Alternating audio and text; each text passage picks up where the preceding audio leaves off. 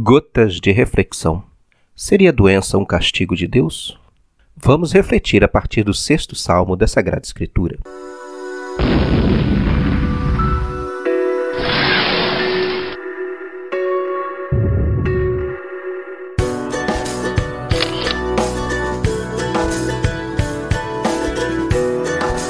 Salmo 6 Javé, em tua ira não me repreendas e em teu furor não me castigues.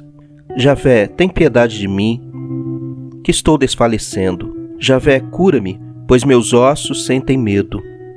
Minha alma anda tão perturbada. E tu, Javé, até quando? Volta, Javé, liberta a minha alma. Liberta-me por tua fidelidade. Ninguém na morte pode lembrar-te de ti.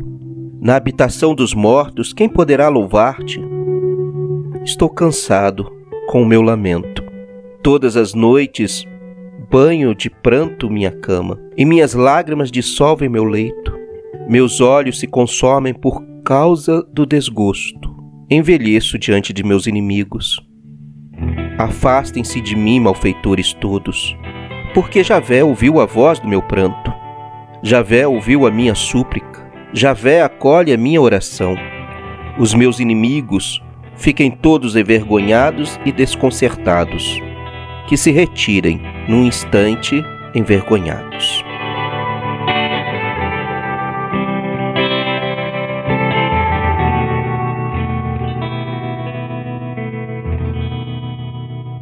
O sexto salmo é uma súplica individual dramática de alguém que sofre terrivelmente através de uma grave doença.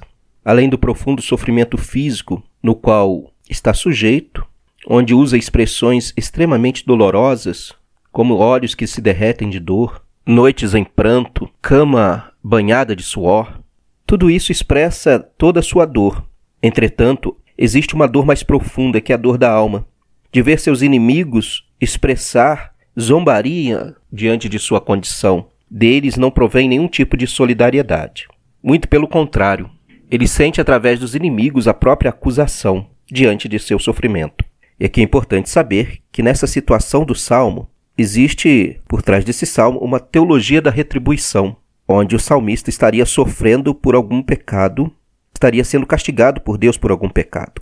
E esse sofrimento faz pesar a sua alma. O salmista então sente toda a dor de uma condenação divina, que vem dessa mentalidade. E essa dor profunda o faz questionar tudo. A dor e tudo que passa o salmista o faz refletir sobre a sua condição assim o, ajudando a ter uma nova imagem de Deus. O salmista lembra a Deus que não se pode louvar na mansão dos mortos, no Sheol. Uma concepção também da época que acreditava que a morte iria para um grande fosso escuro, onde não era possível se sair dele. Deus precisaria agir enquanto ainda havia vida e provar a sua inocência diante de seus inimigos e malfeitores.